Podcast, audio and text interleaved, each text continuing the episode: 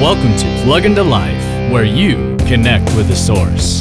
Do you know why sometimes it seems like our life smells bad, even stinks? Because we accumulate a lot of trash in the basement and we think that because it is out of sight, it is out of reach. But it is not so. Shame about the past, anxiety about the future, secrecy and guilt, this just pile up until our life becomes unmanageable and it feels like we are dying. That's why God offers an incredible gift. He takes the trash and you start afresh. Listen to it. For the wages of sin is death, but the free gift of God is eternal life in Christ Jesus our Lord. Romans 6:23. Don't you want to start fresh with a sense of wholeness and assurance? Then accept the gift God has for you. Woohoo!